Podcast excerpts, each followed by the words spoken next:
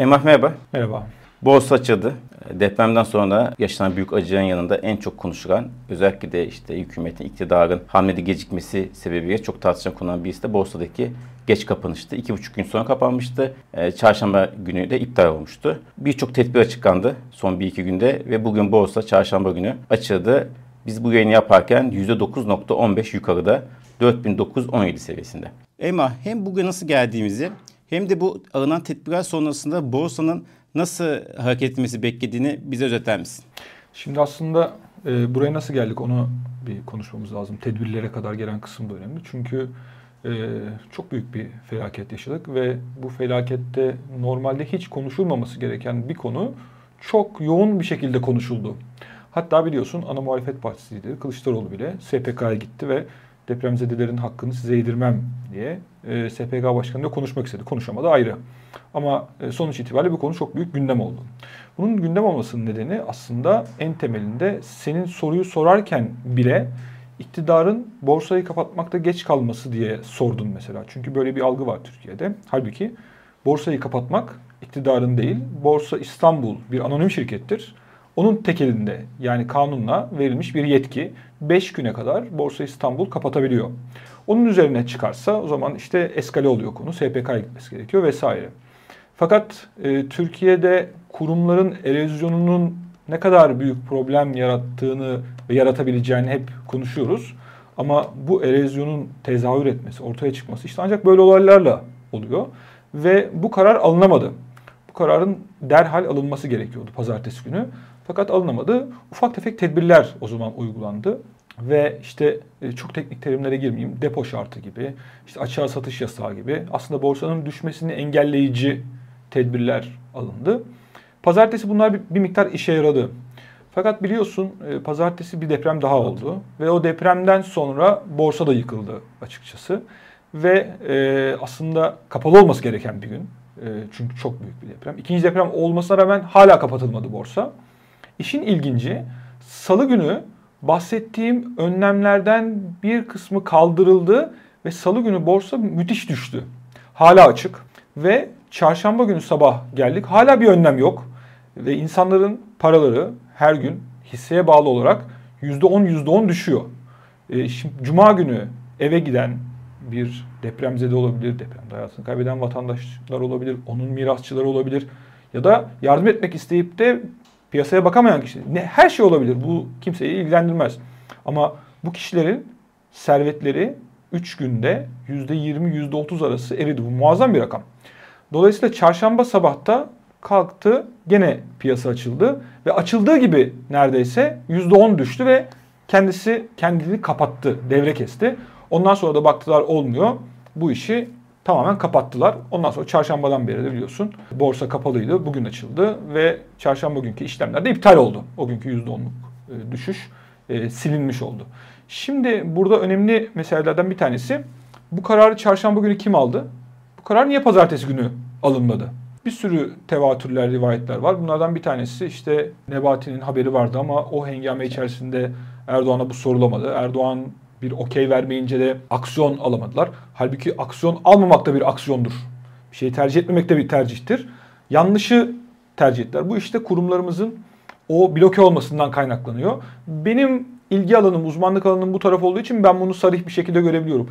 Kim bilir diğer bu süreçteki uygulamalarda da bu tarz hızlı karar alınamamasından kaynaklı neler olmuştur? Çünkü e, buradan çok rahatlıkla sistemsel bir tüme varım yapılabilir. Bu işin bir tarafı. Şimdi çarşambadan beri de muazzam bir sosyal medya örgütlenmesi oldu. Ben çok az şeyde bu kadar ciddi bir örgütlenme gördüm. E, borsadaki işlemler iptal edilsin şeklinde yatırımcıların talebi vardı. Bu pazartesi ve salı 6-7 Şubat'taki işlemlerden bahsediyoruz. Bunların iptal edilmesi için muazzam tweet atıldı. Ve işte burada artık sapla saman birbirine karışıyor. Yani burada 6-7 Şubat'taki işlemlerden dolayı zarar görmüş gerçekten mağdur kişilerin işlemlerinin iptal edilmesi için haklı talebi mi? Yoksa bunu fırsat görüp kendi zararını çıkartmaya çalışan daha büyük spekülatörlerin, manipülatörlerin artık neyse bir organizasyonu mu? Bunu ayırmak artık mümkün değil. Çünkü bir kere hata yapıldı. Bu talep tabii ki teknik sebeplerle vesaire yerine getirilemedi. Ama bir adım daha geri çekilip de bu işi düşünmek lazım. O da ne? Türkiye'de borsadaki yatırımcı sayısı son bir yılda, iki yılda muazzam arttı. 4 milyona çıktı. Bu da keyfinden kimse borsaya girmiyor Türkiye'de. Tasarruflarını insanların yatırıma yönlendirme alternatifleri o kadar kısıtlandı ki ve hükümet eliyle bakın borsaya gidin. Devlet Bahçeli bunu söyledi. Erdoğan bunu söyledi. Nebati açık açık söyledi. Herkesi borsaya yönlendirip bir de siz kendi hatanızdan dolayı borsayı kapatmayıp felaketin içinde insanların servetlerinin bu kadar erimesine sebep olursanız bunun bir şekilde çünkü oya da tahvil olabilecek bir şey. 4 milyon kişi 2-3'te e, aile e, üyelerini sayarsan neredeyse 10-12 milyon kişiden bahsediyoruz. Çok büyük rakam. Oya tahvil olabilecek bir şey negatif anlamda söylüyorum. Onun için bunun günahının çıkarılması gerekiyordu. Şimdi işte o senin sorduğun buna ilişkin ne tedbirler alındı meselesine geliyoruz. Şimdi hiçbir şey yoktan var olmuyor. Eğer borsada hisselerin yukarı gitmesi isteniyorsa buraya bir para girmesi lazım ya da satanları engellemeniz lazım. Şimdi burada önlemlerden bir tanesi BES'teki devlet katkısı olan taraf için söylüyorum. Orada portföyün oluşturulmasında belli kısıtlar var. Birçok fonda böyledir ama orada da belli kısıtlar var. Bu kısıtlardan bir tanesi devlet tahvilinin oranının belli bir seviyenin üzerinde olmasıydı. İşte %70 olması. Onu düşürdüler. Diğer taraftan da asgari hisse senedi bulundurma oranının %10'dan %30'a çıkartılması sağlandı. Böylece ne olmuş oldu? BES fonlarındaki devlet katkısında duran paranın içinden yaklaşık 8-10 milyar liralık bir paranın borsaya akması sağlandı. Şimdi bu doğrudur, yanlıştır. Devlet tahvilinde kaldığında daha az getiri sağlıyordu. Doğru. Borsada bir miktarının daha fazla değerlendirilmesi daha iyi olabilir. Geçmiş performansa göre de doğru. Ama şimdi mi aklınıza geldi? Yani bunu madem bu doğru bir şeydi bunu bir hafta önce, 10 gün önce, depremden önce yapabilirdiniz. Yapmadınız. Demek ki bu aslında yangını söndürmek için bir yerden kaynak bulmak. Tabii ki bu kaynağın sahibine de bu sorulmuyor. Buraya doğru gidecek dendi ve o paranın gelmesi bir kere hisselerde yukarı doğru hareket gerçekleştirecek. Bu bir. Eğer orada 100 birim para varsa bunun içinden 10 milyarı borsaya gidecekse bir şeyden çıkacak değil mi bu? Yani evet. vadesiz mevduatta durmuyor bu para. Bu parayla devlet tahvili almışlardı. Şimdi sen ne yapacaksın oradaki fon olarak? Devlet tahvilini satacaksın. Oradan gelen parayla hisse senedi alacaksın. E bunu kime satacaksın? Kimse devlet tahvilini o kadar devlet tahvilini alabilecek durumda değil.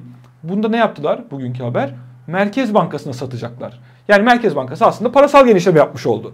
Yani bir, bir nevi para basmış, parasal genişleme yapmış oldu diyelim. Para basmış demeyelim, parasal genişleme yapmış oldu. Yani aslında dönüp dolaşıp gene bizden çıkacak şeyler bunlar. Çünkü biliyorsun parasal genişleme oldukça bunun enflasyonist etkileri var. Onun yanında işte az önce bahsettiğim bu varlık fonu üzerinden varlık fonunun piyasadaki volatiliteyi dengeleyici bir takım faaliyetlerde bulunmak suretiyle kamu bankalarından edindiği kaynakla her türlü hisse senedini sadece varlık fonuna bağlı olanları değil onu da konuşacağız sonra ama her türlü hisse senedini alıp oradaki o volatiliteyi engelleyici bir rol üstlenmesine ilişkin bir değişiklik yapıldı. E şimdi bu ne? Kamu bankalarından kaynak almak ne demek? Gene bizim paramızla. Varlık fonu bu da tabii ki muğlak bir ifade. Hangi hisse ne kadar volatil, ne zaman buraya gireceksin falan bunların önden bir kuralının konması mümkün değil. Onun için varlık fonu üzerinden borsa bu şekilde beslenecek.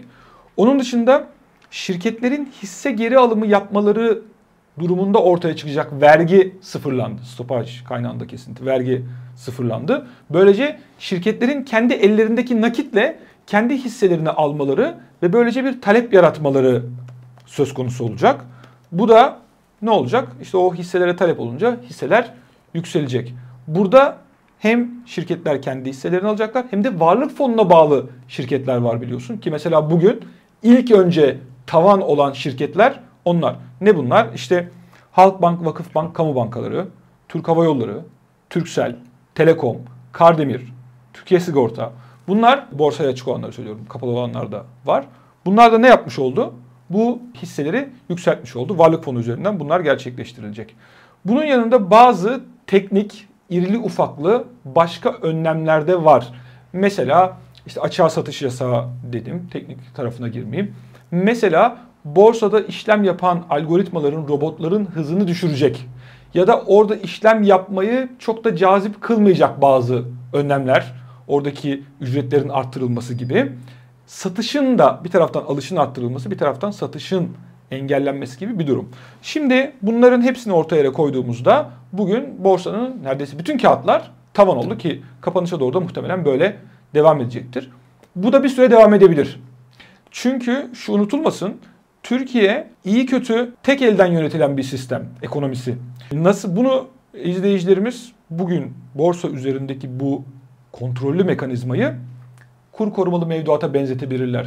Nasıl ki geçen sene 2020'nin 20 aralığında 2021'in 20 aralığında kur korumalı mevduata geçtik ve o günden beri biliyorsun kur neredeyse stabil gidiyor. Bu sağlanabildi. Şimdi aynı sistemi borsa üzerinde teşekkür ettiriyorlar. Çünkü bir kontrol kaybı yaşayıp da borsanın daha da aşağıya gitmesi. Çünkü borsa çok hızlı aşağı gidebilen bir şey. Yukarı gittiği gibi aşağıda gidebilen bir şey. E, derinlik döviz piyasası kadar değil. Daha küçük paralarla burada daha rahat engellemelerle burayı tahkim edebilirsiniz.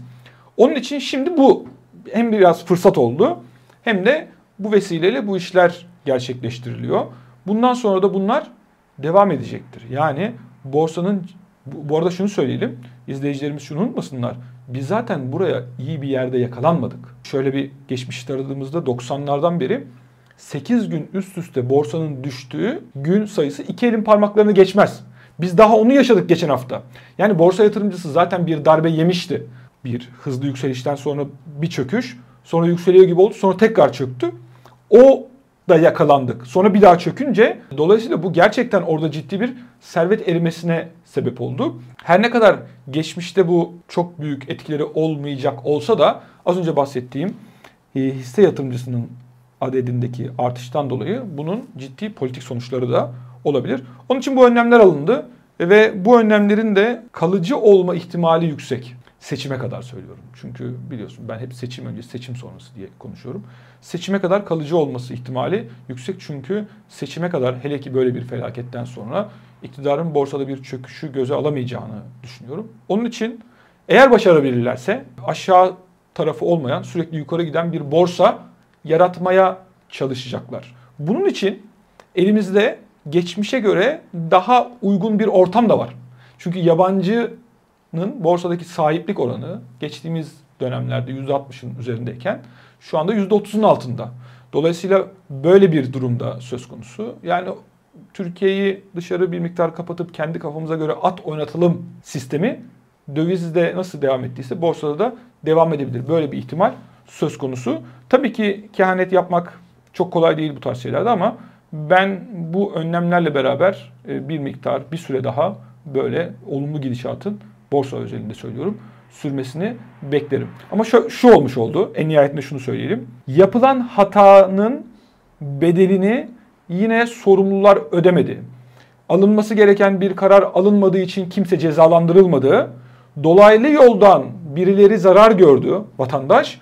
Onun zararının kapatılması için de o zarar herkese. Yani zarar kar biliyorsun kişiseldir şeyde zarar kamunundur. Yine kamuya bu zarar e, dağıtılmış oldu en nihayetinde. Çok güzel anlattın. Sadece bir soru soracağım. Vakıf fonunun burada yapacağı işleme çok önemli tabii. Dediğin gibi zaten gibi olsun yönünde bir gidecek. Evet. Bir de ciddi e, gücü de var. Burada bir yani hangi hisseyi alıp hangi hisseye nizam verdiği, hangi seviyeden sattığı açıklanacak mı acaba? Açıklanır diye umut ediyorum. Bilmiyorum. Mekanizmayı nasıl kuracaklar o sadece Yoksa çok... böyle bir şey söylendi. Açıklanacaktır. Yani çünkü varlık fonunun her ne kadar Sayıştay denetiminde olmasa da e, yaptığı işlemler şunlar bunlar açıklanıyor. Ama yani gün içi al sat yapacak hali yok. İlla ki kapı açıklama yapıp da varlık fonunun alım yapacağını, satım yapacağını düşünüyorum. Ama bizim de ilk defa göreceğimiz bir şey. Yani kendi hisselerini aldığını biliyoruz ama başka hisseleri bir dengeleme amaçlı yapacağını da e, yaşayıp göreceğiz. Çok teşekkürler, çok sağ olun. Ben teşekkür ederim.